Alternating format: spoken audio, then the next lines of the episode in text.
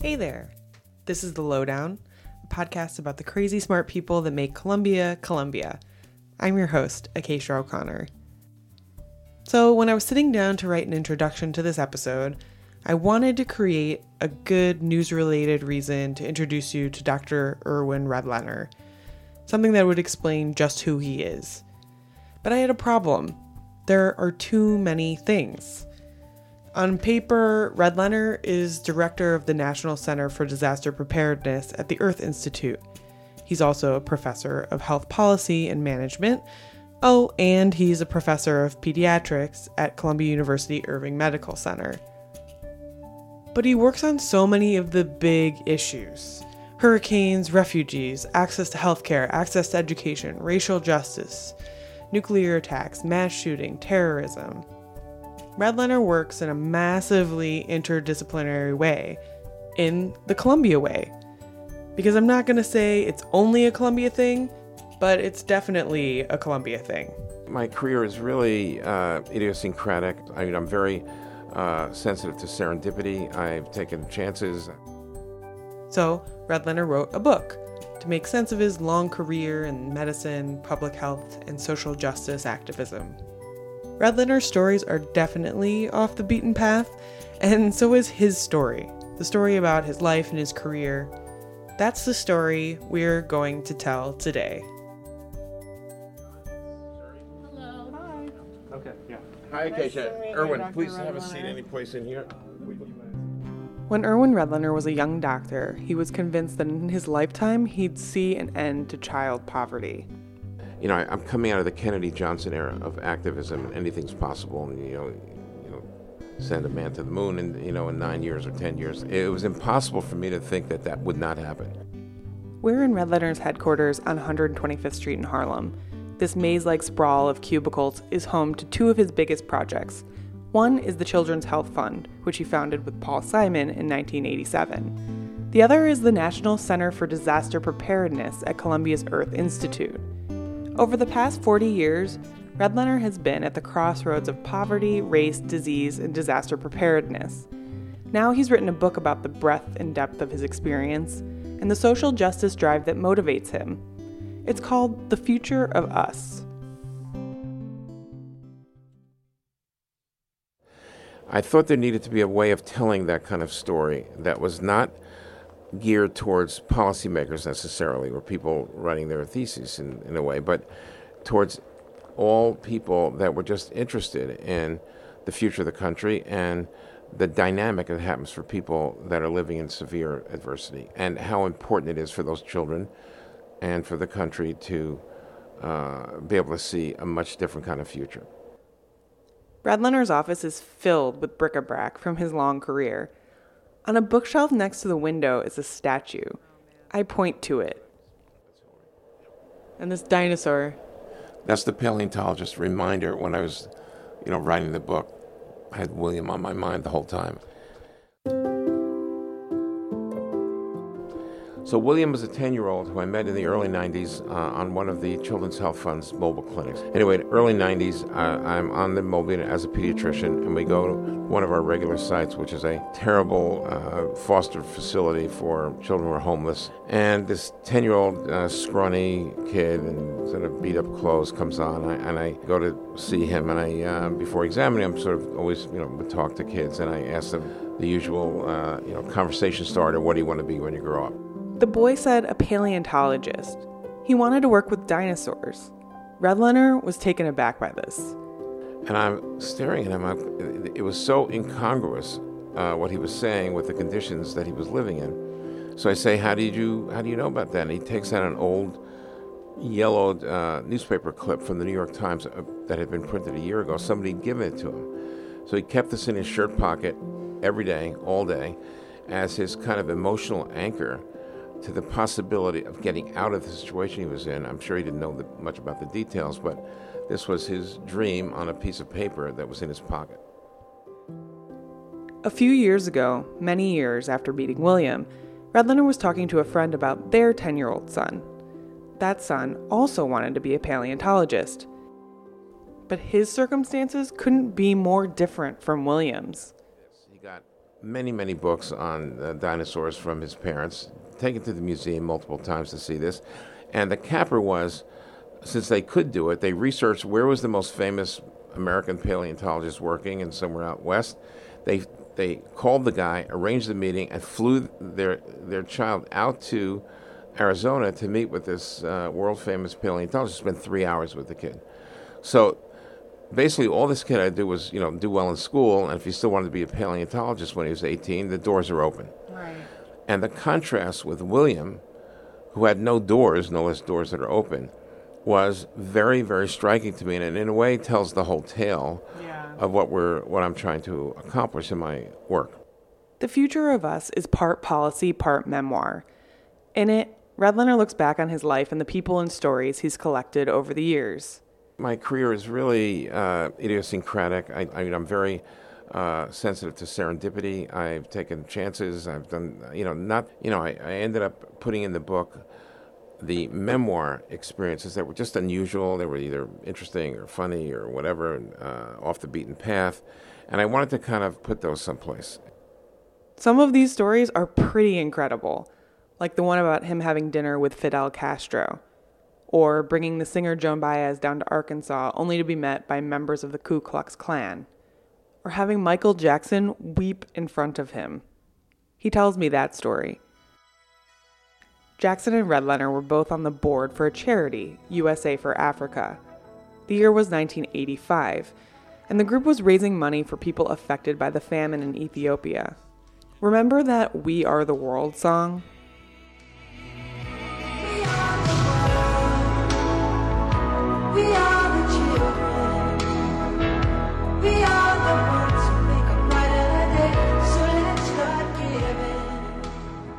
The We Are the World song was written by Michael Jackson and Lionel Richie. It was, really quite a moving song and it sold a lot. They needed some medical personnel on their board of directors to determine where the money was going to go. They raised about $60 million from the record, which is a lot of money in 1985. Still a lot of money. The follow up to We Are the World was Hands Across America, a national fundraiser held the following year.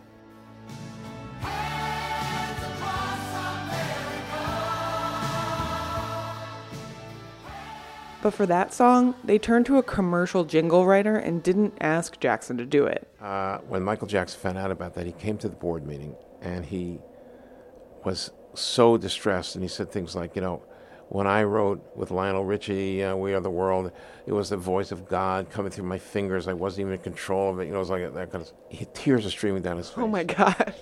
My hair, just even thinking about it, it was like, and I, I can't draw anything. I, I didn't have camera, but I was trying to sketch him to, Crying? so I could remember. Yeah, so I can remember this, but it was incredible. These remarkable stories punctuate what has been a long career of taking care of children.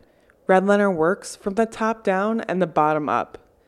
He admits it, it can be frustrating to work on such massive global issues day after day. The change is slow and incremental. Staying connected to patients on a daily basis is the antidote. This one. So the sign says no whining, and Is that for you or for no, your no, guests? visitors, I must say. Yeah, yeah. Yeah, I, I don't tend to be a whiner. You know, If he's resistant to some complaints, it's because he's seen a lot worth complaining about. Let's take it back. Redlener got his start as a social justice advocate working in public health in Lee County, Arkansas. He was a 27 year old new doctor, about to become a pediatric cardiologist. Then he saw this poster. this poster here, which was the recruitment poster for this program in Lee County, Arkansas. Well, no, I'm sorry, the bottom one. So you saw this, this was the poster you saw, and you were like, poster. To, actually took it off the bulletin board in 1971. Uh, and I was walking there, it was like April, and I saw this poster. I said, oh my God, I, I have to see this, I have to go there. And the, the poster says, you know, Lee County, 23,000, 74% of the population below poverty, 64% black. And, uh, and then the tagline for Vista was, if you're not part of the solution, you're part of the problem. This was the last thing I wanted to be part of the problem. It was at the height of the civil rights movement. Almost as soon as he arrived, Redlener noticed some major hurdles to providing medical care. I would go on house calls every night after the clinic, and I, the people in remote parts of the county, extremely poor, mostly African Americans. In the rainy season, the fall in Arkansas, uh, the dirt roads leading to clusters of houses occupied by poor black families uh, would get incredibly muddy and basically impassable. So when I looked into it, so how does a road get to be either graveled or paved? It was the county executive's job, and unpaved dirt roads leading to the homes of poor African Americans wasn't the county's top priority. And this was a problem, it- and uh, I started actually getting involved in this because, and I and, and getting involved by, uh, among other things, like doing uh, you know preaching in these very tiny rural uh, black churches, mostly Baptist. Uh, and you know, I was not exactly in my element. I was you know born as you know a Jewish kid in Brooklyn, and so there, but but But you were preaching. You I mean was like in preaching. a I was you were in the seriously church. I was in the at the lectern, Yeah, at the right. At what's it called? the Yeah, yeah, pulpit, know, the like, pulpit. what is? The pulpit. Yeah, You yeah. were at the pulpit. At the pulpit. After he left Arkansas, the people in the county voted out the power structure and things improved, he says. So that was an early experience, which really reinforced my functioning on the level of a, a social activist and doctor. Now, as director of the Center for Disaster Preparedness at Columbia, he's focused on the big picture. His mission is both about preparing for the worst and helping people recover from it. Shortly before we met, Redlener appeared on Jimmy Kimmel Live. With an expert, Dr. Irwin Redlener. He's the director of the National Center for Disaster Preparedness at Columbia University. From a table at Dave and Buster's restaurant in downtown Los Angeles, he gave Jimmy tips about preparing for a nuclear blast. Yeah, it used to be that people were worried during those years that the United States and the Soviet Union, both having tens of thousands of nuclear weapons, would start a war in minutes that could basically wipe out, you know, everybody on the planet. So We didn't want that. No, no one wants that. Who would want that? The reason I did this, I'm really concerned that people have a very big misconception about uh, what would happen in the in the event that we dealt with a nuclear detonation, either from a terrorist or from North Korea or God knows what. But um, I actually didn't realize either. It seems like Jimmy was surprised. I was surprised to find that outside of the the site of impact, like four or five miles, you'll you'll live. Yeah. But everyone, including some very smart, sophisticated people, think they you hear they hear the word nuclear and they feel like uh, we're done, and there's no point even planning for it because you know uh, there's nothing, there's not, no survival is going to be possible. Even when he's working on meta issues, Redlener is drawn again and again to one segment of the population kids. A few weeks ago, he was in a refugee camp in Greece, asking kids who had been homeless for half their lives his favorite question What do you want to be when you grow up? Children are born without prejudice. Uh, they're unencumbered by preconceived notions, and they're ready for anything. And they're perfectly happy saying, "I want to be a doctor, a teacher, a basketball player, whatever it is." And then the rest becomes, how easy is it for children to achieve those dreams? And for many, many children, millions and millions of children around the world, of course, the the uh, realizing of those dreams is impossible. So in some ways, experiences at the refugee camps and welfare hotels in Arkansas all amount to basically the same thing fairness, justice, equitable opportunity for children. And that, that is the common theme. There's been sidetracks from that where I've done a lot of other things, but, but I think that's the central core of what I, what I do. He points to a picture of the refugee kids that's pinned next to his computer. This is the kid I met in the refugee camp who wants to be a doctor, who hadn't been in school until The one on the left here? the, the taller one. The other one wants to be a teacher. She's never been to school. She's five.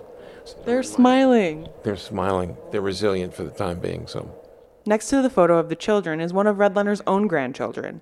His family is a constant reminder to him of the mission that drives him. I look at them. They're incredible children. I know what what opportunities they have in store, uh, and I, I can't help myself from thinking about the children that don't. It's like always on my mind, and I I think literally would like the same kind of opportunity for education, healthcare, and life possibilities for the kids that we take care of.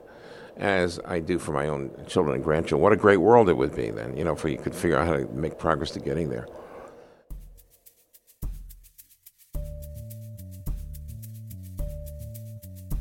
That's it for this episode of The Lowdown. Not the down low, the lowdown. If you like what you hear, please subscribe. We're on iTunes. For more cool stories like this, go to news.columbia.edu and thelowdown.alumni.columbia.edu. The Lowdown is a collaboration between the Office of Communications and Public Affairs and the Columbia Alumni Association. I'm your host, Acacia O'Connor. See you next time.